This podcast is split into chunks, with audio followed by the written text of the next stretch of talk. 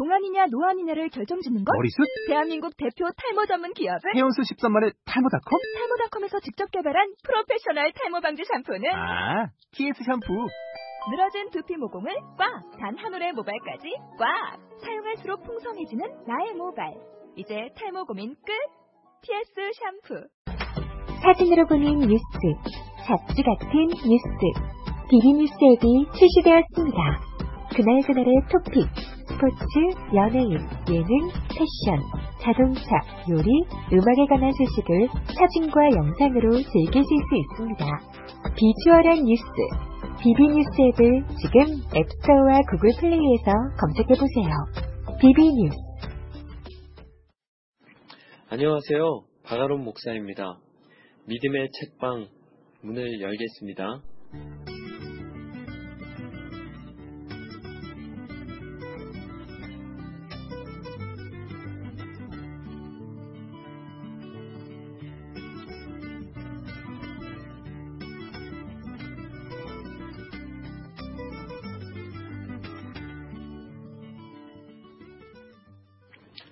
한 주 잘 지내셨습니까? 벌써 2015년이 보름밖에 남지 않았네요. 내년도 계획은 잘 세우고 계십니까? 저도 다이어리를 구입해서 미리 일정들을 채우기 시작했습니다. 아, 2015년에 많은 계획들을 세우고 계시겠지만 새해가 돼서 딱 시작하면 아무래도 시행착오를 많이 겪게 되죠. 지금 보름밖에 남지 않은 이 시간 먼저 시작하면 어떨까요? 믿음의 책방도 원래 1월부터 시작할 계획이었습니다. 그런데 한 달 전에 미리 준비해서 진행하자고 준비를 하다 보니 진짜 한 달 전에 시작을 하게 되었습니다. 물론 지난 방송에서 얼마나 제가 부족한지 여실히 깨닫게 되었죠. 첫 방송이었다는 핑계는 되지 않겠습니다. 이번 주부터는 조금 더 잘 준비된 방송으로 임하겠다고 다짐해 봅니다. 혹시 2015년 특별한 계획을 세우지 않았다면 이 방송을 저와 함께 들으며 일주일에 한 권 정도 정말 좋은 기독교 서적을 읽는 것은 어떻습니까? 저도 그것을 위해 이 방송을 하는 거니까요. 요령을 하나 알려드리면 본 방송을 틀어놓고 자투리 일, 방청소라든가 설거지라든가 주위를 정리하는 일들을 하면 조금 더 쉽게 좋은 책들을 들을 수 있을 것이라는 생각이 듭니다. 서로는 이 정도 하고요. 지난주 철로 역정 어떠셨습니까? 정말 좋은 책. 크리스찬으로서 살아가고 있다면 반드시 평생 한 번은 꼭 읽어봐야 할 책입니다. 아직 늦지 않았거든요. 한번 도전해 보시기 바랍니다. 이번 주에는 조금 어려운 책에 도전하려고 하는데요. 제가 어렵다고 말했다고 지레 짐작 걱정하지는 않으셔도 됩니다. 왜냐하면 우리에게 너무 친숙한 작가이기 때문입니다. 바로 C.S. 루이스입니다. 이미 나니아 연대기 등의 영화로 제작되어서 흥행되면서 믿는 사람들 뿐만 아니라 믿지 않는 사람들에게도 이름을 알린 작가입니다. 실제로 작가 소개에서 이렇게 이야기하고 있습니다. 우리 시대 그리스도인들에게 가장 큰 영향력을 끼친 인물로 꼽히는 기독교 변증가이자 시인, 작가, 비평가, 영문학자이다. 정말 대단한 사람 아닙니까? 대표 저작으로는 잠깐 언급한 나니아 연대기, 스크루테이프의 편지, 기쁨에 놀라다, 고통의 문제 등이 있습니다. 그 중에서도 그의 기독교에 대한 변증, 실제로 우리가 가진 믿음이 얼마나 논리적인지에 대한 답을 주는 최고의 작품이 바로 순전한 기독교입니다. 바로 제가 오늘 다루고자 하는 책입니다. 이 원 제목이 Mere Christianity입니다. 근데 여기서 mere라는 뜻은 그 단어의 뜻은 순전하기보다는 단지 혹은 단순함의 의미를 담고 있습니다. 근데 이 책은요, 전혀 단순하지가 않습니다. 조금만 집중하지 않아도 무슨 내용인지 이해하기 힘든 부분들이 많이 있거든요. 그렇지만 낙심할 필요가 없습니다. 제가 이 작가를 좋아하는 이유가 여기에 있는데요. 루이스는요, 본인도요, 우리가 다 이해할 것이라고 생각하지 않는다고 책 내용에 보면 나와 있습니다. 그래서 심지어는요, 잘 이해하기 힘든 부분은 공감이 안 되는 부분은 잊지 말고 넘어가라고까지 조언하고 있습니다. 대신 오늘 방송은 한번 틀어놓으면 끝에 결론 부분까지 멈추지 말고 듣기를 권해드립니다.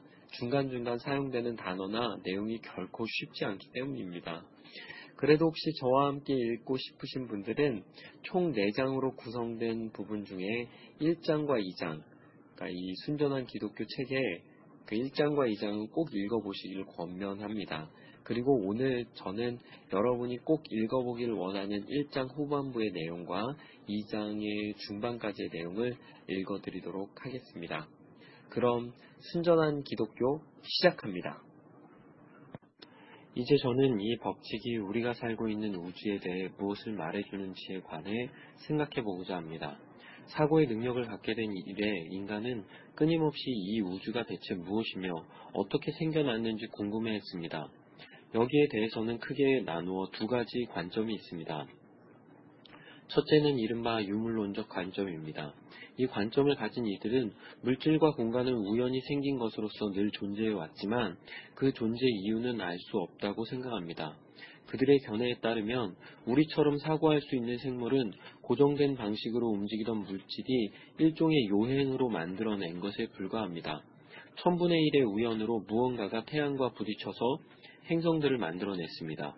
그리고 또 천분의 일의 우연으로 그 행성 중 하나인 지구에 생명에 필요한 화학 물질과 적절한 온도가 마련됨으로써 지구에 있던 몇몇 물질이 살아났습니다.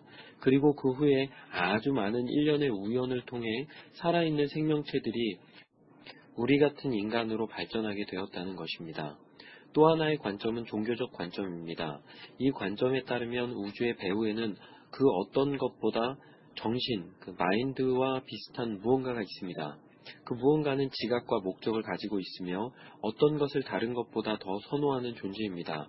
그 무언가는 부분적으로는 우리가 모르는 목적을 위해 또 부분적으로는 어쨌든 자신과 닮은 존재, 그런 존재를 만들려는 목적을 위해 이 우주를 만들어냈습니다. 종교적 관점이 먼저 있었고 유물론적 관점이 점차 그 자리를 차지하게 되었다는 생각은 하지 마시기 바랍니다. 사고하는 인간이 존재하는 곳에는 어디에나 이 두 관점이 있습니다. 한 가지 더 주의해야 할 것이 있습니다. 그것은 일상적인 의미의 과학으로는 둘 중 어느 관점이 옳은지는 알아낼 수 없다는 점입니다. 과학은 실험으로 이루어집니다. 과학은 사물이 어떻게 움직이는가를 관찰하지요. 아무리 복잡해 보이는 관, 과학적 진술이라도 그 실제 의미는 1월 15일 오전 2시 20분에 망원경으로 하늘의 한 부분을 보았더니 이러이러한 것이 보였다 라든지 이 성분을 용기에 담고 이러이러한 온도를 가열했더니 저러저러한 물질이 되었다 같은 것입니다. 제가 과학에 반대한다고는 생각하지 마십시오. 저는 다만 과학이 하는 일에 대해 말하고 있을 뿐입니다. 과학적인 사람일수록 이런 제 말에 동의할 것입니다. 제가 믿기에는 그렇습니다. 물론 과학은 유용하고도 필요한 것입니다. 그러나 어떤 사물이 왜 존재하는가, 과학이 관찰하는 사물의 배후에 무언가가 존재하느냐, 존재하지 않느냐는 과학이 던질 질문이 아닙니다. 만일 배후에 무언가가 존재한다면 그것은 인간들에게 전혀 알려지지 않았거나 알려지더라도 과학과는 다른 방식으로 알려지거나 둘 중 하나일 것입니다. 그러한 것이 존재한다거나 존재하지 않는다는 진술은 과학이 할 수 있는 진술이 아닙니다. 진정한 과학자는 대개 그런 말을 하지 않습니다. 이런저런 책에서 자기 견해에 맞는 어설픈 과학 잡동사니를 주워 모아 글을 쓰는 기자들이나 대중 작가들이 그런 말을 하지요. 결국 이것은 상식의 문제입니다. 언젠가 과학이 완벽해져서 전 우주에 있는 것들을 낱낱이 알게 되었다고 가정해 봅시다. 설사 그렇게 되었다 해도 우주는 왜 존재하는가? 우주가 지금처럼 지속되고 있는 목적은 무엇인가? 우주에는 어떤 의미가 있는가? 와 같은 질문들은 지금과 똑같이 남아있을 것이 분명해 보이지 않습니까? 이처럼 난감한 상황에서 우리를 건져줄 길이 하나 있습니다. 외부의 관찰로는 알 수 없는 내용들까지 속속들이 알 수 있는 대상이 전 우주에 딱 하나 있기 때문입니다. 그것은 바로 인간입니다. 우리는 인간을 단순히 관찰만 하는 것이 아닙니다. 우리 자신이 바로 인간입니다. 이를테면 이 경우에 한해서는 내부 정보를 갖고 있는 셈이죠. 우리는 인간의 내부 사정을 잘 알고 있습니다. 그렇기 때문에 우리는 인간이 도덕률 아래 있으며 그 도덕률이란 인간이 만들어내지 않은 것으로서 아무리 노력해도 잊어버릴 수 없는 것이고 마땅히 따라야 한다고 생각하는 것임을 알 수 있습니다. 다음과 같은 점을 한번 주목해 보십시오. 만일 전기나 양배추를 연구할 때처럼 인간을 외부에서만 연구하는 이가 있다면, 즉 우리 언어를 몰라서 우리의 내면에 대한 지식을 전혀 얻지 못한 채 단지 행동만을 관찰하는 이가 있다면 그는 우리에게 도덕률이 있다는 증거를 전혀 찾아내지 못할 것입니다. 그는 우리가 하고 있는 행동을 관찰할 수 있을 뿐인데 도덕률은 우리가 해야 하는 행동을 다루는 것이니 그렇, 어떻게 그 증거를 얻을 수 있겠습니까? 돌이나 날씨의 경우에 설사 관찰 가능한 사실들 너머에 무언가가 존재한다 해도 외부의 연구만 가지고는 그 무언가를 방, 발견할 희망이 없는 것과 같습니다. 그러니까 이 문제는 다음과 같이 정리됩니다. 우리는 우주가 아무 이유 없이 그저 우연히 이런 모습으로 존재하게 된 것인지 아니면 이런 모습으로 존재하게 만든 힘이 배후에 있는지 여부를 알고 싶습니다. 만일 그런 힘이 정말 존재한다면 그 힘은 관찰 가능한 사실들 중 하나가 아니라 그 사실들을 만들어낸 실제이므로 단순한 사실 관찰을 통해서는 찾아낼 수 없습니다.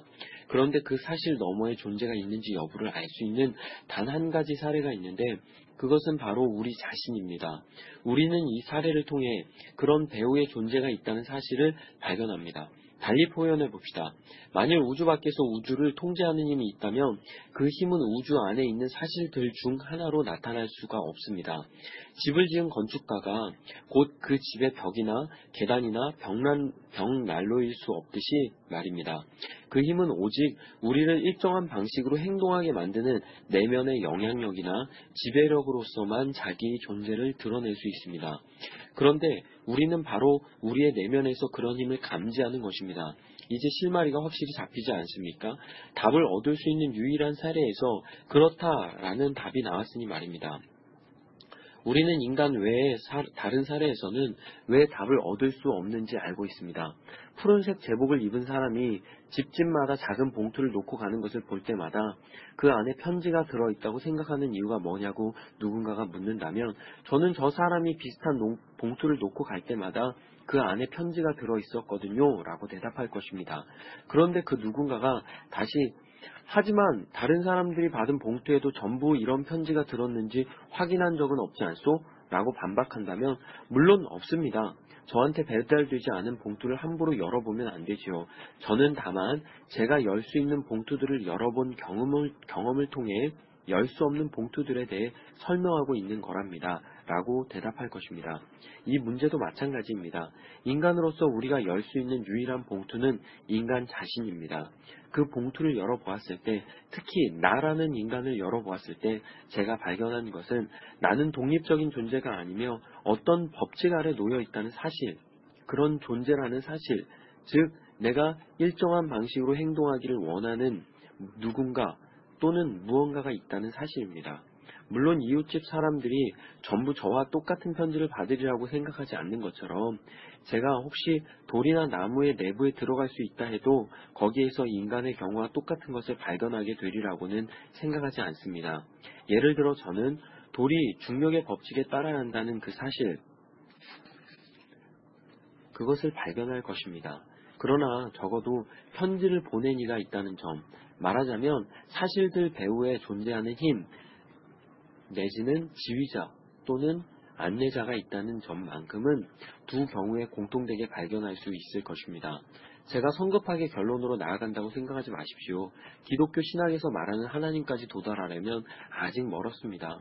저는 단지 우주를 지휘하고 있는 무언가가 존재하며 그 무언가는 내 안에 옳은 일을 하도록 재촉하고 그릇된 일에는 책임감과 불편함을 느끼게 만드는 하나의 법칙으로 나타난다는 데까지만 말했을 뿐입니다. 우리는 그 무언가가 다른 무엇보다 정신을 닮았다고 생각하지 않을 수 없습니다. 정신 외에 다른 것이 있다면 물질뿐인데 물질이 지시를 내린다는 것은 상상하기 어려운 일이기 때문입니다. 물론 그렇다고 해서 그 무언가가 정신과 완전히 같다고 할 수는 없으며 인격과 같다고는 더더구나 말할 수 없습니다. 이 점에 대해서는 다음 장에서 살펴보겠습니다. 그러나 한 가지 그것만큼은 미리 이야기해 두어야 하겠군요. 지난 100년간 하나님에 대한 감언이설이 아주 많았습니다. 그러나 저는 그런 말을 하려는 것이 아니니 그 점만큼은 걱정하지 않으셔도 좋습니다. 저는 물질적 우주 너머에 있는 누군가 또는 무언가가 도덕률을 통해 현실적으로 우리에게 다가온다는 말로서 지난 장을 마무리했습니다. 여러분 중에는 그런 결론에 심기가 불편해진 분이 있을 것입니다. 더 나아가 제가 지금 속임수를 쓰고 있다고 생각할 수도 있습니다. 결국 또 하나의 종교 선전에 불과한 내용을 철학처럼 보이도록 교묘하게 포장하고 있다고 말입니다. 또는 제가 새로운 이야기를 하지 않는 한 더 이상 들을 마음이 없다고 생각하는 분도 있을 것입니다. 종교에 대해서라면 이미 세상의 검증이 끝난 만큼 시계를 거꾸로 되돌릴 생각은 없다면서 말이지요. 저는 이런 식으로 생각하는 분에게 다음과 같은 세 가지 이야기를 하고 싶습니다. 첫째로 시계를 거꾸로 돌리나, 돌린다는 점에 대해 말입니다. 만일 제가 시계를 거꾸로 돌릴 수 있다고 한다면 시계가 잘못 가고 있을 때에는 오히려 거꾸로 돌리는 편이 더 현명한 일이라고 한다면 농담으로 듣겠습니까? 아니 시계 이야기는 그만두기로 합시다. 우리는 모두 진보를 원합니다. 그러나 진보한다는 것을 우리가 가고자 하는 그곳에 점점 더 가까이 간다는 뜻입니다. 방향을 잘못 잡으면 아무리 앞으로 나아가도 원하는 곳에 다가갈 수 없습니다.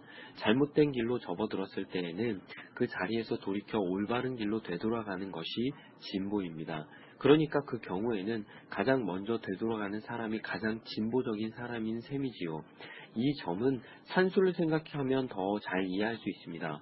잘못된 방식으로 계산을 시작했다면 빨리 그것을 인정하고 처음부터 계산을 다시 해야 더 신속한 답을 얻을 수 있는 법입니다. 고집을 부리고 실수를 인정하지 않으면 진보는 있을 수 없습니다. 여러분도 지금 세상의 상태를 보면 인정하겠지만 인류는 명백히 큰 잘못을 저지르고 있습니다.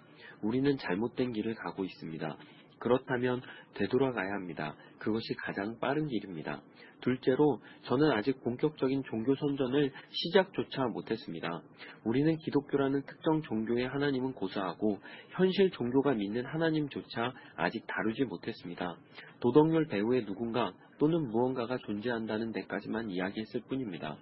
우리는 성경이나 교회의 도움 없이 우리 자신의 힘으로 이 누군가에 대해 알아보고 있는 중입니다. 제가 분명하게 말하고 있는 점은 이렇게 할 때 우리는 충격적인 사실을 발견하게 된다는 것입니다. 우리는 이 누군가에 대해 두 가지 증거를 가지고 있습니다. 하나는 그가 만든 우주입니다. 만일 우리가 우주를 유일한 단서로 사용한다면 그는 위대한 예술가. 우주는 아주 아름다운 곳이므로 예술가이지만 인간의 친구는 될 수 없는 무자비한 존재라는 결론이 납니다. 왜냐하면 우주는 아주 위험하고 무서운 곳이기 때문입니다. 또 하나의 증거는 그가 우리의 정신 안에 둔 도덕률입니다. 이것은 내부 정보이므로 우주보다 더 좋은 증거가 됩니다. 어떤 사람이 지은 집을 보기보다는 그의 말을 들어야 그에 대해 더 많이 알 수 있듯이 일반적으로 우주보다는 도덕률을 통해 하나님에 대해 더 많은 것을 알 수 있습니다. 이 두 번째 증거를 볼 때 우리는 우주 배후에 있는 존재가 옳은 행동, 특히 공정한 처신이나 이기적이지 않은 마음, 용기, 신뢰, 정직, 신용으로 표현되는 그런 행동에 큰 관심을 가지고 있다는 결론을 내릴 수 있습니다. 그런 의미에서 우리는 기독교를 비롯하여 몇몇 종교들이 주장하는 바 하나님은 선하시다는 말에 동의할 수 있습니다. 그러나 너무 성급하게 나아가진 맙시다. 도덕률은 어떤 짓을 해도 다 받아주는 상냥하고 동정심이 많은 분이라는 뜻에서 하나님을 선하다고 생각할 근거를 주지 않습니다. 도덕률에는 어떤 짓을 해도 다 받아준다는 것이 있을 수 없습니다. 도덕률은 바늘 끝 하나 들어갈 틈 없이 냉혹합니다. 그것은 올바른 일을 하라고 명령할 뿐 그렇게 하기가 얼마나 힘들고 위험하며 어려운지에 대해서는 전혀 신경 쓰지 않습니다. 만일, 만일 하나님이 도덕률과 같다면 그는 상냥한 분일 수가 없습니다. 하나님이 선하시다는 것은 곧 그가 용서하신다는 뜻이라고 말하기에는 아직 이릅니다. 그것은 너무 성급한 말입니다. 용서는 인격을 가진 존재만이 할 수 있는 일입니다. 그런데 우리는 아직 인격적인 하나님을 말하는 데까지 이르지 못했습니다. 그저 그 무엇보다 정신과 닮은 도덕률 배우의 힘이라는 데까지만 말했을 뿐입니다. 하나님은 인격과 거리가 먼 존재일 수도 있습니다. 만약 하나님이 순전히 비인격적인 정신이라면 그 정신에게 용서해 달라거나 벌을 면하게 해달라고 비는 것은 허튼 짓이 될 것입니다. 계산이 틀렸을 때 구구단에게 벌을 면하게 해달라고 비는 것은 허튼 짓인 것처럼 말이지요. 계산이 틀리면 답도 틀릴 수밖에 없습니다. 하나님이 이런 분, 비인격적인 절대선이라면 결코 좋아할 수 없으며 따라서 전혀 개의치 않겠다고 말한다고 해서 피할 길이 생기는 것이 아닙니다. 문제는 여러분이 마음 한켠으로 절대 선의 편을 들고 있으며 인간의 탐욕과 거짓과 착취를 인정하지 않는 그 절대 선에게 내심 동의하고 있다는 데에 있기 때문입니다. 그가 여러분의 경우만큼은 예외로 삼아 한 번만 벌을 면해 주기를 바랄 수 있습니다. 그러나 그런 경우에도 여러분 마음 깊은 곳에는 세상 배후에 있는 힘이 그 힘이 그런 행동을 정말 예외 없이 미워하지 않는다면 결코 선한 존재일 수 없다는 사실을 알고 있습니다. 만약 절대 선이라는 것이 존재한다면 우리의 행동 대부분을 미워하리라는 사실 또한 잘 알고 있지요. 이것이 우리가 빠져 있는 끔찍한 공경입니다. 절대선이 우주를 다스리지 않는다면 어떤 노력을 해도 우리에게는 소망이 없습니다. 반면에 절대선이 우주를 다스린다면 우리는 매일 그 선의 원수가 된 셈이고 다음 날이라고 해서 사정이 나아질 기미 또한 전혀 없으므로 이 경우에도 역시 우리에게는 소망이 없습니다. 우리는 그 선 없이 살 수 없고 그 선과 더불어 살 수도 없습니다. 하나님은 유일한 위안인 동시에 최고의 공포입니다. 우리에게 가장 필요한 존재인 동시에 가장 피하고 싶은 존재인 것입니다. 그는 우리의 유일한 동맹자가 될 수 있는 존재이지만 우리는 스스로 그의 원수가 되어 버렸습니다. 절대선의 시선과 마주치면 재미있을 것이라고 말하는 사람들이 간혹 있습니다. 그들은 재고할 필요가 있습니다. 그들은 종교를 가지고 장난치고 있습니다. 선은 우리가 반응하는 방식에 따라 가장 큰 안전책이 될 수도 있지만 가장 큰 위험이 될 수도 있습니다. 그런데 지금까지 우리는 그 선에 잘못된 방식으로 반응해 왔습니다. 저의 세 번째 요지는 이것입니다. 제가 이렇게 우회적인 방식으로 진짜 주제에 접근하고자 한 것은 여러분들을 속이기 위해서가 아닙니다. 저에게는 다른 이유가 있습니다. 즉, 지금까지 서술해 온 사실들을 먼저 이해하기 전에는 기독교가 의미를 가질 수 없기 때문에 이런 방식을 선택한 것입니다. 기독교는 사람들에게 회개를 촉구하며 용서를 약속합니다. 그렇기 때문에 자신이 회개할 일을 저질렀다는 사실을 모르는 사람, 자신에게 용서가 필요하다고 생각하지 않는 사람에게는 기독교가 아무 의미도 가질 수 없습니다. 여러분은 먼저 도덕률이라는 사실이 정말로 존재하며 그 법칙의 배후에는 어떤 힘이 있고 여러분이 그 법을 어김으로써 그 힘과 잘못된 관계를 맺게 되었다는 것을 깨달아야 합니다. 이 모든 것을 깨닫기 전에는 정말이지 이 모든 것을 깨닫는 그 순간이 오기 전까지는 기독교는 여러분에게 아무 말도 할 수가 없습니다. 여러분은 스스로 병들었다는 것을 알 때에야 비로소 의사의 말에 귀를 기울일 것입니다. 그처럼 여러분은 인간이 거의 아무 가망도 없는 처지에 있다는 점을 깨달을 때에야 비로소 그리스도인들의 말을 이해하기 시작할 것입니다. 그리스도인들은 왜 인간이 지금처럼 선을 미워하는 동시에 사랑하는가에 관해 설명해 줍니다. 하나님이 어떻게 도덕률 배후에 있는 비인격적인 정신인 동시에 인격일 수 있는지에 관해서도 설명해 줍니다. 그들은 여러분과 제가 충족시킬 수 없는 이 법이 어떻게 우리를 위해 충족되었는가, 어떻게 하나님 자신이 인간이 되어 그를 인정하지 않는 인간들을 구원하셨는가에 관해 말해줍니다. 이것은 오래된 이야기입니다. 더 이야기를 듣고 싶다면 저보다 더 권위 있게 말해줄 사람에게 부탁하시면 됩니다. 제가 하고자 하는 일은 사람들에게 그 이야기의 전제가 되는 사실들을 직면하도록 기독교가 답을 주겠다는 문제들이 어떤 것인지를 이해하도록 요청하는 것입니다. 그 사실들은 아주 무서운 것들이었습니다. 저도 좀 더 유쾌한 이야기를 할 수 있었으면 좋겠습니다. 그러나 저로서는 제가 참으로 믿는 말을 말할 수밖에 없군요. 물론 저는 결국 기독교가 우리에게 말할 수 없는 위안을 준다는 사실에 동의합니다. 그러나 기독교는 제가 지금까지 말해온 것과 같은 낭패감에서 출발한 종교로서 그 낭패감을 먼저 겪지 않는 한 아무리 위안을 얻으려고 노력한들 소용이 없습니다. 전쟁이나 그 밖의 경우에도 그렇지만 종교에서도 위안을 구한다고 얻을 수 있는 것이 아닙니다. 여러분이 진리를 구한다면 결국 위안을 발견할 것입니다. 그러나 위안 그 자체를 구한다면 위안도 진리도 얻지 못한 채 오직 감언이설과 몽상에서 출발해서 절망으로 마치고 말 것입니다. 우리 대부분은 전쟁 전 국제 정치에 품었던 몽상에서 이제 막 깨어났습니다. 지금은 종교에 대해서도 그렇게 해야 할 때입니다. 제가 받은 요청은 그리스도인이 무엇을 믿는가에 대해 말해달라는 것이지만 그보다 먼저 그리스도인이 믿을 필요가 없는 한 가지를 언급함으로써 이야기를 시작할까 합니다. 여러분이 그리스도인이라면 기독교 외의 모든 종교는 처음부터 끝까지 틀렸다고 믿을 필요가 없습니다. 여러분이 무신론자라면 세상 모든 종교를 지탱하는 중심점은 하나의 거대한 착각에 불과하다고 믿어야 합니다. 그러나 그리스도인이라면 아무 거리낌 없이 모든 종교는 아무리 괴상하고 짝이 없는 것이라 해도 최소한의 진리의 단서를 가지고 있다고 생각할 수 있습니다. 제가 무신론자였을 때는 인류 대다수는 가장 중요한 문제에 관해 언제나 잘못 생각해 왔다고 스스로에게 애써 확신시켜야만 했습니다. 그러나 그리스도인이 되자 전보다 개방적인 관점을 가질 수 있게 되었습니다. 물론 그리스도인이 된다는 것은 기독교가 다른 종교와 차이를 보이는 부분에서 기독교는 옳고 다른 종교들은 틀렸다고 생각한다는 뜻입니다. 산수를 할 때 그렇듯이 맞는 답은 하나이며 나머지는 다 틀린 답입니다. 그러나 틀린 답들 중에서도 비교적 정답에 근접한 답이 있는 법입니다. 인류는 가장 먼저 하나님의 존재를 믿는 다수와 믿지 않는 소수로 크게 나눌 수 있습니다. 이 기준에서 볼 때 기독교는 고대 그리스인과 로마인, 현대의 미개인들, 스토아파, 플라톤주의자, 힌두교도, 회교도 등과 더불어 다수파에 속하며 현대 서구 유럽의 유물론자들은 소수파에 속합니다. 이들을 다시 크게 분류해 봅시다. 하나님의 존재를 믿는 사람들은 어떤 종류의 하나님을 믿느냐에 따라 한 번 더 나뉠 수 있습니다.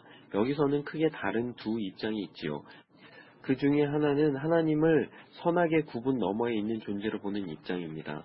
우리 인간들은 어떤 것은 선하다고 하고 어떤 것은 악하다고 합니다. 그러나 이 입장에 따르면 그것은 인간적인 관점에 불과합니다. 즉 인간은 현명해질수록 사물을 선과 악으로 구분하지 않게 되며 모든 것은 어떤 점에서는 선하고 어떤 점에서는 악하다는 사실과 그 어떤 것도 서로 다를 수 없다는 사실을 더 밝히 보게 된다는 것입니다. 따라서 이들은 우리가 신적 관점에 조금이라도 가까워지면 이런 구분들은 완전히 사라져 버린다고 생각합니다. 우리는 암이 사람을 죽임으로 악하다고 합니다. 그렇다면 훌륭한 의사도 암을 죽임으로 악하다고 해야 합니다. 이처럼 모든 것은 관점에 달린 문제라는 것입니다. 이와 반대되는 또 하나의 생각은 하나님은 분명히 선한 존재 내지는 의로운 존재로서 자신의 입장을 분명히 가지고 있으며 사랑을 사랑하고 미움을 미워하며 우리가 특정한 방식으로 행동하기를 원하는 분이라는 것입니다. 앞서의 관점, 하나님을 선악의 구분 너머의 존재로 보는 관점을 우리는 범신론이라고 부릅니다. 제가 이해하는 대로라면 프로이센 사람인 위대한 철학자 해겔과 힌두교인들이 이러한 관점을 가지고 있습니다. 이와 다른 관점을 가진 이들은 유대인과 회교도 그리고 그리스도인들입니다. 하나님을 바라보는 범신론과 그리스도인의 관점 사이에는 이런 큰 차이 외에 한 가지 차이가 더 있습니다. 대개 범신론자는 인간이 제 몸을 움직이듯이 우주를 움직이는 존재가 바로 하나님이라고 믿습니다. 즉 우주 자체를 하나님과 거의 동일시하면서 우주가 존재하지 않았다면 하나님도 존재하지 않았을 것이며 우주에 있는 것은 무엇이든 하나님의 일부라고 보는 것입니다. 그러나 기독교의 개념은 전혀 다릅니다. 그들은 사람이 그림을 그리고 작곡을 하듯이 하나님의 우주를 창안하고 만들었다고 생각합니다. 화가와 그림은 별개의 존재이기 때문에 그림이 파괴되어도 화가는 죽지 않습니다. 화가가 그림 속에 자신을 쏟아 부었다고 말할 수 있지만 그것은 그 그림의 아름다움과 감흥이 모두 화가의 머리에서 나왔다는 뜻에 지나지 않습니다. 화가의 기교는 원래 그의 머리에 있는 것으로서 간혹 그 손에 있다고 표현할 수는 있어도 그 그림에 있다고 말할 수는 없습니다. 범신론과 기독교의 이 차이가 앞서 말한 차이와 얼마나 밀접하게 연결되어 있는지 이해하셨으면 합니다. 여러분이 좋은 것과 나쁜 것을 아주 진지하게 구별하지 않는 한 세상에 있는 것은 무엇이든 하나님의 일부라고 말하게 되기 쉽습니다. 물론 세상에 어떤 것들은 정말 악하고 하나님은 정말 선하다고 생각한다면 그런 말을 할 수 없지요. 여러분은 하나님이 세상과 구별된 존재이며 세상의 그 어떤 것들은 그의 뜻을 거스르고 있다는 사실을 믿어야 합니다. 범신론자는 암이나 빈민가를 보면서 이렇게 말할 수 있습니다. 신적인 관점에서 보기만 한다면 이런 것들 역시 하나님이라는 사실을 깨달을 텐데 그러면 그리스도인들은 이렇게 응수할 것입니다. 저주받을 헛소리 그만해요. 기독교는 전투적인 종교입니다. 기독교는 하나님이 세상을 만드셨다고 믿습니다. 공간과 시간, 열과 추위, 색깔과 맛, 모든 식물과 동물은 마치 인간이 이야기를 만들어내듯이 하나님의 머릿속에서 생각해내신 것들입니다.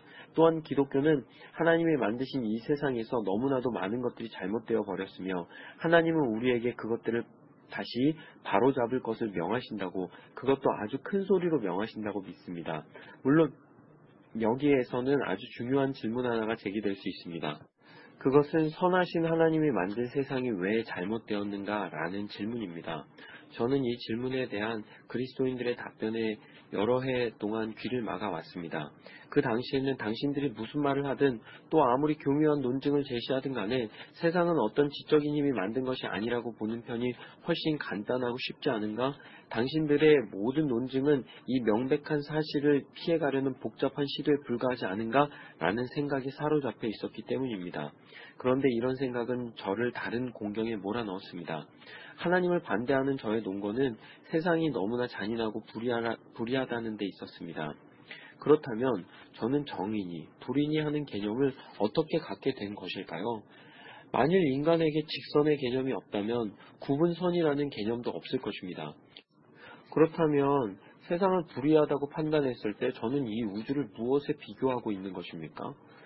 눈에 보이는 것이 하나부터 열까지 악하고 무의미하기만 하다면 그 일부인 제가 어떻게 거기에 대해 그토록 격렬하게 반발할 수 있습니까? 사람이 물에 빠졌을 때 축축하다고 느끼는 것은 그가 수중 동물이 아니기 때문입니다. 물고기는 축축함을 느끼지 못합니다. 물론 정의에 대한 나의 개념은 순전히 개인적인 것이라고 치부하며 그 개념 자체를 포기해버릴 수도 있습니다. 그러나 그렇게 하면 하나님을 반대하는 저의 논거 역시 무너지고 맙니다. 하나님을 반대하는 저의 논거는 어쩌다 보니 세상이 나의 취향에 거슬린다는 것이 아니라 세상은 정말 불의하다는 것이기 때문입니다.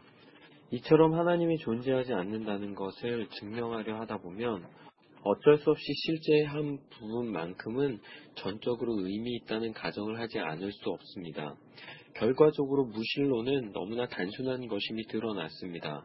우주 전체에 정말 아무 의미가 없다면 우주에 의미가 없다는 그 생각 자체를 아예 하지 못했을 것입니다. 우주에 빛이 없고 따라서 눈을 가진 생물도 없다면 우주가 어둡다는 사실 자체를 알 수 없는 것처럼 말이지요. 그 경우에 어둡다는 말은 아무 의미도 갖지 못할 것입니다. 이처럼 무신론은 단순하기 그지없는 것입니다. 그런데 무신론만큼이나 더 단순한 관점이 하나 더 있습니다. 그것은 제가 물탄 기독교라고 부르는 것으로서 하늘에 선한 하나님이 계시니 만사 형통이라고 말하는 입장입니다. 죄인이 지옥이니 악마니 구속이니 하는 어렵고 무서운 교리들은 전부 제쳐놓은 채 말입니다. 이 두 가지는 전부 미숙한 철학입니다. 종교가 단순하기를 바라는 것은 쓸데없는 짓입니다. 실제 하는 것들은 어쨌든 간에 단순하지 않기 때문입니다. 겉으로 보기에는 단순해 보여도 사실은 단순하지가 않습니다. 제가 앉아있는 이 탁자는 단순해 보입니다. 그러나 과학자에게 이 탁자가 실제 무엇으로 구성되어 있는가, 이 탁자를 구성하는 원자부터 시작해서 빛의 파장은 어떻게 탁자에 반사되어 내 눈까지 와닿게 되는가, 그것이 내 시신경에 어떤 작용을 하면 내 뇌에 무슨 작용을 하는가에 이르기까지를 물어보면 단순히 의자를 본다라는 일년 일컫는 행동은 사실은 거의 끝을 알 수 없을 정도로 신비하고 복잡한 것임을 알게 됩니다. 기도하고 있는 아이는 단순해 보입니다. 만약 여러분이 이렇게 단순하게 보이는 지점에서 멈추는데 만족하겠다면 좋습니다.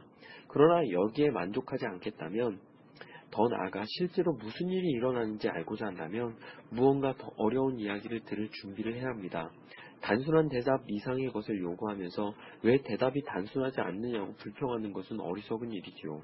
그런데 의식적으로나 무의식적으로 기독교를 무너뜨리고 싶어 하는 이들은 결코 어리석지 않음에도 불구하고 이런 태도를 보일 때가 아주 많습니다. 그들은, 그들은 6살짜리 어린애한테나 맞을 기독교를 내세워 놓고 공격의 대상을 삼습니다. 그래서 교육받은 성인들이 실제로 믿고 있는 기독교 교리를 설명해 주려고 하면 머리가 핑 돌 정도로 복잡하다고 투덜거리면서 하나님이라는 존재가 정말 있다면 종교를 단순하게 만들었을 것이라고 불평하죠. 단순한 것이 아름답느니 하는 말을 늘어놓으면서 말입니다. 자기 입장을 손바닥 뒤집듯 바꿔가면서 여러분의 시간만 축내기 십상인 이런 사람들은 경계하는 것이 좋습니다. 종교를 단순하게 만들 수 있다는 개념에 주의하십시오. 이것은 종교가 자신의 본성에 관한 절대 불변의 사실들을 공표하신 하나님의 말씀이 아니라 단순한 하나님의 발명품인 양 착각한 데서 비롯된 개념입니다. 제 경험으로 볼 때 실제는 복잡할 뿐 아니라 대개는 기이하기까지도 합니다. 실제는 말끔하거나 분명하지 않으며 여러분이 예상하는 바와도 아주 다릅니다. 예컨대 지구를 비롯한 여러 행성이 태양 주위를 돈다는 것을 알았을 때 여러분들은 자연스럽게 그 행성들이 조화를 이루고 있으리라고 이를테면 행성 간 간격이 다 똑같든지 아니면 일정하게 증거할 것이라고 또는 행성들의 크기가 다 똑같든지 아니면 태양에서 멀어질수록 더 커지거나 작아질 것이라고 예상합니다. 그러나 실제로는 크기에서든 간격에서든 어떤 규칙성이나 동기 우리 인간들 보기에는 말입니다. 그런 동기도 발견할 수 없습니다. 어떤 행성에는 달이 하나 있고 어떤 행성에는 네 개가 있으며 어떤 행성에는 두 개가 있고 어떤 행성에는 하나도 없고 또 어떤 행성에는 띠가 둘러져 있죠. 사실 실제란 대개 여러분이 짐작할 수 없는 어떤 것입니다. 이것이 제가 기독교를 믿는 이유 가운데 하나입니다. 기독교는 여러분이 짐작할 수 없는 종교입니다. 만일 기독교가 우리가 늘 예상하는 것과 같은 종류의 우주를 제시한다면 저는 기독교를 인간이 만들어낸 종교로 생각할 것입니다. 그러나 사실상 기독교는 인간이 만들어낼 수 있는 부류의 것이 아닙니다. 실제 하는 것들이 다 그렇듯이 기독교에도 우리의 예상과 맞지 않는 기묘한 비틀림이 있습니다. 그러니 이제 미숙한 철학들, 지나치게 단순한 답들은 다 제쳐두기로 합시다. 문제 자체가 단순하지 않고 따라서 답 또한 단순하지 않을 테니까 말입니다. 그렇다면 그 문제는 무엇입니까? 이 우주에는 분명히 나쁜 것들과 명백히 무의미한 것들이 많이 존재하지만 동시에 우리 인간들처럼 그것이 나쁘고 무의미하다는 점을 아는 생물도 존재합니다. 이 모든 사실들을 정면으로 다루는 관점은 단 두 가지 뿐입니다. 하나는 기독교적 관점으로서 세상은 원래 좋았는데 나빠졌으며 그럼에도 불구하고 돌아가야 할 원래 모습의 기억이 여전히 남아 있다고 보는 입장입니다. 또 다른 관점은 이원론이라는 것입니다. 이원론은 모든 것의 배후에는 선과 악이라는 두 개의 동등하고 독립적인 힘이 있으며 우주는 그 두 힘이 끝없이 싸우는 전쟁터라고 믿습니다. 저는 개인적으로 지금까지 나온 이론 중에서는 이 이원론이 기독교 다음으로 가장 남성적이고 분별력 있는 관점이라고 생각합니다. 그러나 여기에는 함정이 하나 있습니다. 이원론에 따르면 그 두 힘 내지는 그 두 영 또는 두 신, 하나는 선하고 하나는 악한 이런 두 신은 아주 독립적인 존재입니다. 그 두 힘은 모두 영원 전부터 존재했습니다. 그 중 하나가 다른 하나를 만든 것도 아니고 하나님으로 자처할 수 있는 권리를 더 가진 것도 아닙니다. 아마 두 힘은 각각 자기가 선하며 상대방이 악하다고 생각할 것입니다. 둘 중 하나는 미움과 잔인성을 좋아하고 다른 하나는 사랑과 자비를 좋아하는데 두힘 모두 자기가 선하다고 주장합니다. 그렇다면 우리는 대체 어떤 뜻에서 하나는 선한 힘이라고 부르고 하나는 악한 힘이라고 부르는 것입니까? 단순히 어쩌다 보니 하나를 다른 것보다 더 좋아하게 되었다는 사과보다 맥주를 더 좋아하듯이 말입니다. 그런 뜻에서 그렇게 부르는 것이든지 아니면 이 부인이 스스로를 어떻게 생각하느냐와 상관없이 또 우리 인간들이 현재 둘 중 어떤 것을 더 좋아하느냐와 상관없이 두 힘 가운데 하나가 스스로 선하게 여기는 것은 사실상 틀린 생각이고 잘못된 생각이라는 뜻에서 그렇게 부르는 것이든지 둘 중 하나일 것입니다. 만일 어쩌다 보니 선하님을 더 좋아하게 되었다는 뜻에서 그렇게 부르는 것이라면 선과 악에 대해서는 더 이상 아무 말도 할 수 없습니다. 선이란 어쩌다 보니 그 순간에 더 좋아하게 된 것이 아니라 여러분이 더 좋아해야만 하는 것을 뜻하기 때문입니다. 만약 선하다는 것이 단지 별 이유 없이 마음에 끌리는 편에 합세하는 것을 뜻한다면 그때의 선은 선이라 불릴 가치가 없습니다. 그러니까 우리가 하나를 선하다고 부르고 다른 하나를 악하다고 부르는 데에는 두 힘 가운데 하나는 실제로 그르며 다른 하나는 실제로 옳다는 뜻이 들어있다는 것입니다. 그런데 여러분은 이렇게 말하는 순간 이 두 힘을 제외한 제3의 존재, 즉 두 힘 중에 하나는 거기에 부합하지만 다른 하나는 부합되지 않는 어떤 법칙 내지는 기준 또는 규칙을 우주에 끌어들이는 셈이 됩니다. 이처럼 그 기준에 따라 두임을 판단하게 되는 것을 볼 때 그 기준 내지는 그 기준을 만든, 존, 만든 존재는 그 둘보다는 더 오래전부터 있었을 것이고 더 높은 곳에 있을 것이며 그야말로 진정한 하나님일 것입니다. 즉 우리가 하나를 선하다라고 부르고 다른 하나를 악하다라고 부르는 것은 사실상 하나는 진정한 궁극적 하나님과 바른 관계를 맺고 있으며 다른 하나는 그릇된 관계를 맺고 있다는 뜻인 것입니다. 같은 이야기를 다른 방식으로 해보겠습니다. 만약 이 언론이 맞다면 악한 힘은 악 그 자체를 좋아하는 존재입니다. 그러나 실제로 우리는 단지 악이 악하기 때문에 좋아하는 사람을 본 적이 없습니다. 우리는 여기에 가장 가까운 사례인 잔인한 행동에서 찾아볼 수 있습니다. 그러나 현실 생활에서 사람들이 잔인하게 구는 이유는 둘 중 하나입니다.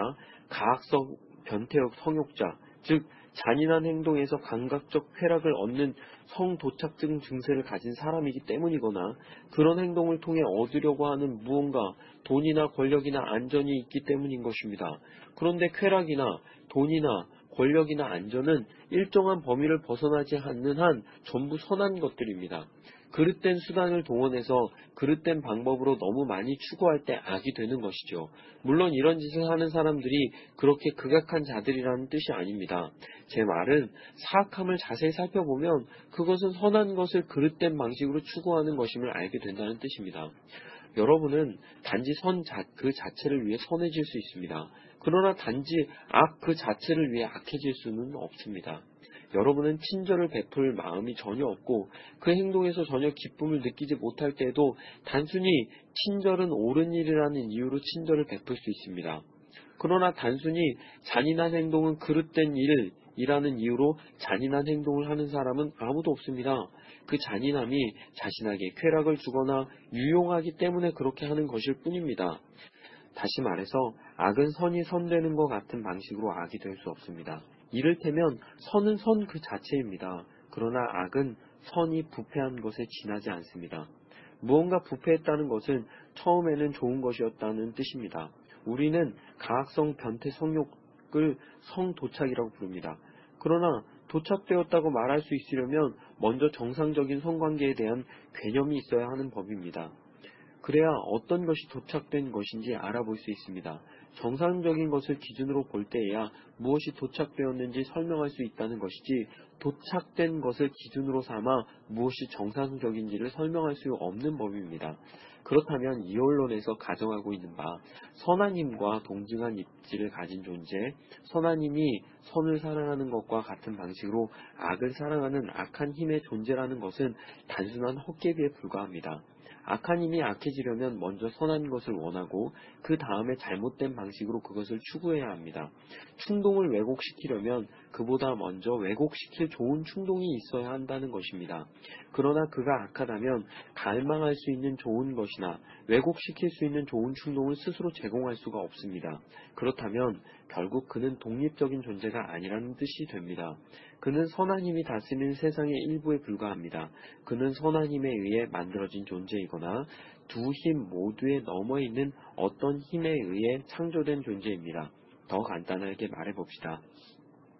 악한 힘이 악해지려면 일단 그는 존재해야 하고 지성과 의지를 가지고 있어야 합니다. 그런데 존재나 지성이나 의지는 그 자체로서는 모두 선한 것들 뿐입니다.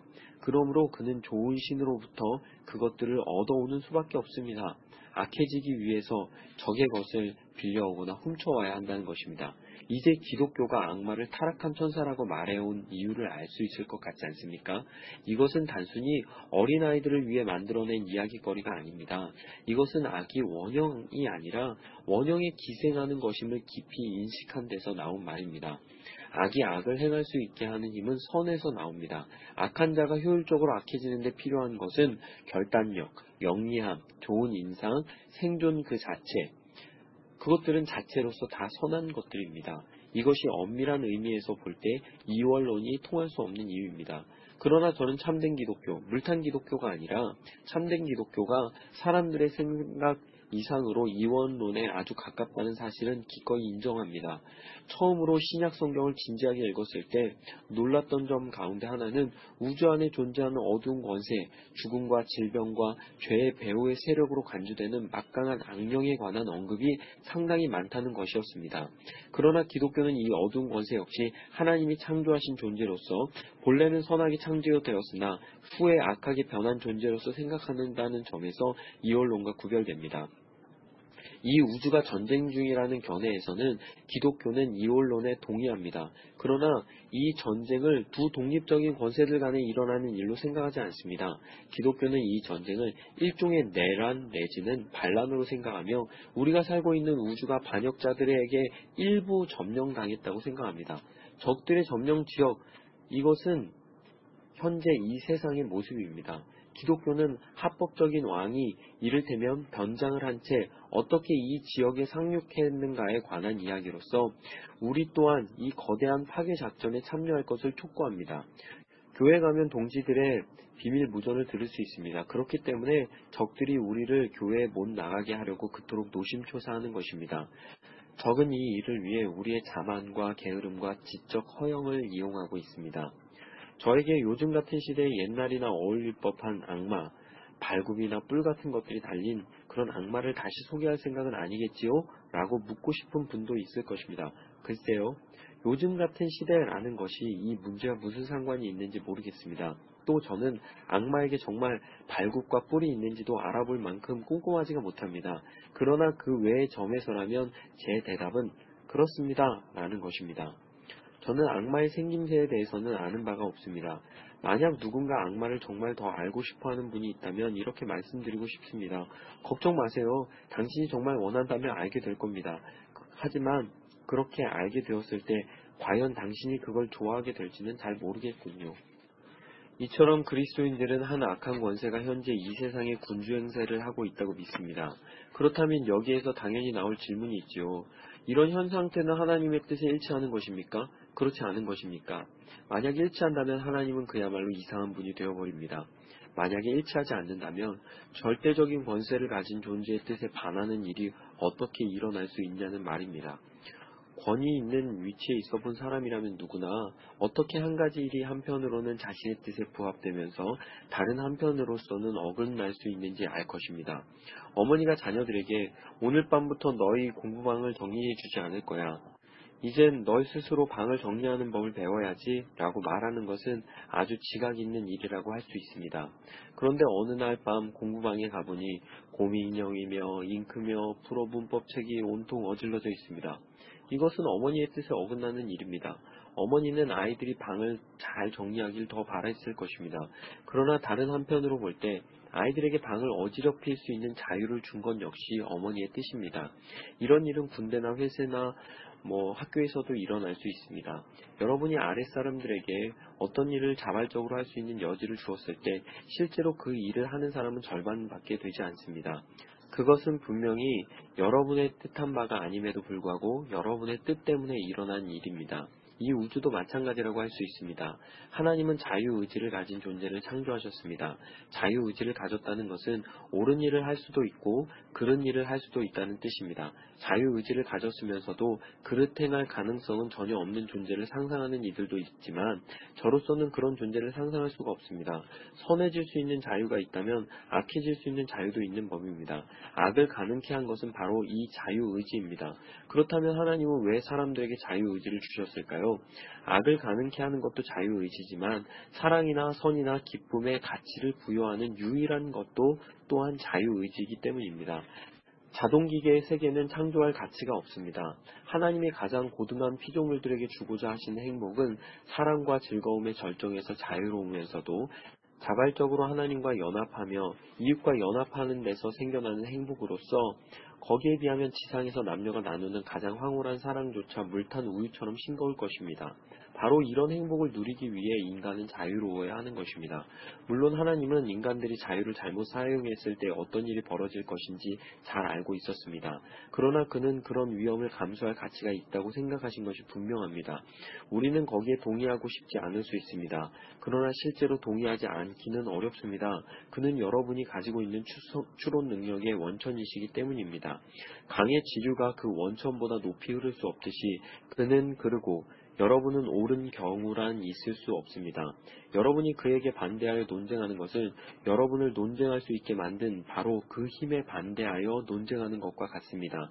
그것은 자기가 걸터 앉아 있는 나뭇가지를 잘라내는 것이나 다름없는 일이죠. 만약 하나님이 지금 이 우주의 전쟁 상태를 자유의지를 위해 즉 하나님이 줄을 잡아당겨야만 움직이는 꼭, 꼭두각시들의 세상이 아니라 자유의지를 가진 피조물들이 진짜 선을 행하거나 해를 끼칠 수 있는 세상, 진짜 중요한 일이 벌어질 수 있는 살아있는 세상을 만들기 위해 치러야 할 대가로 생각하신다면 우리 또한 그렇게 생각해야 합니다. 자유의지가 어떤 것인지 이해한다면 전에 어떤 이가 제게 던졌던 것과 같은 질문, 즉 하나님은 왜 이처럼 쉽게 부패하는 재료로 피조물들을 만드셨는가? 라는 질문이 얼마나 어리석인 것인지 알게 될 것입니다. 좋은 재료로 만든 피조물일수록 더 똑똑하고 강하고 자유로운 피조물일수록 옳은 길로 가면 그만큼 선해지지만 그른 길로 가면 그만큼 더 악해지는 법입니다. 소는 선하든 악하든 거기에서 거기입니다. 그러나 개는 소보다 더 선해질 수 있고 악해질 수 있습니다. 어린아이는 개보다 더 선해질 수 있고 악해질 수 있, 죠 평범한 성인은 더 그렇습니다. 천재적인 성인은 더 그렇습니다. 초인간적인 영은 이 세상 그 무엇보다 선해질 수도 있고 악해질 수도 있습니다. 어두운 권세는 어떻게 타락하게 되었을까요? 이것은 인간이 확실히 대답할 수 없는 질문임에 분명합니다.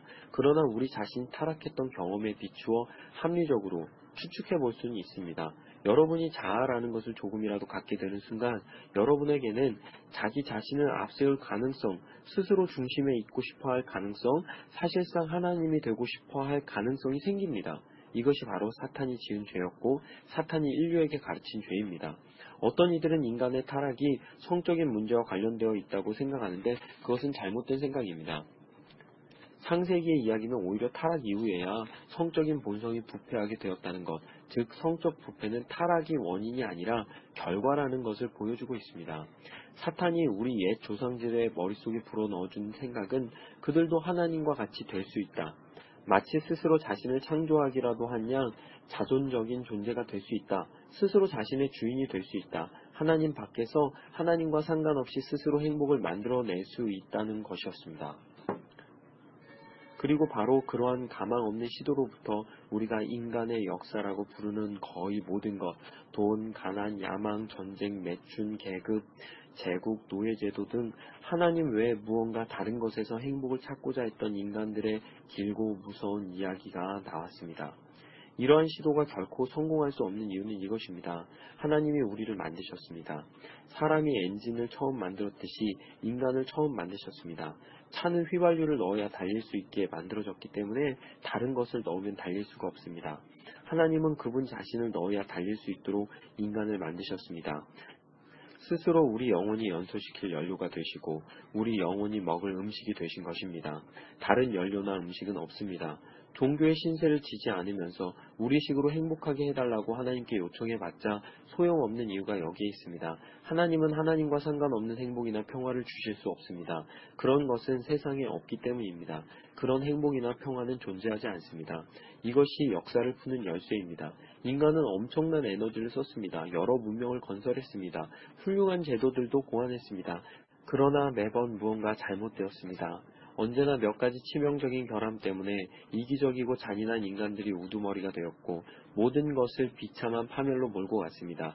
사실상 이 기계는 망가졌습니다. 출발은 잘한 것 같았고 처음 얼마가는 제대로 가는 것 같았지만 곧 고장나 버렸습니다. 인간은 잘못된 연료를 넣고 달리려 하고 있습니다. 이것이 바로 사탄이 지금껏 우리에게 해온 짓입니다. 그렇다면 하나님은 무슨 일을 하셨을까요? 무엇보다 먼저 우리에게 양심, 즉 옳고 그른 것에 대한 분별력을 남겨주셨습니다.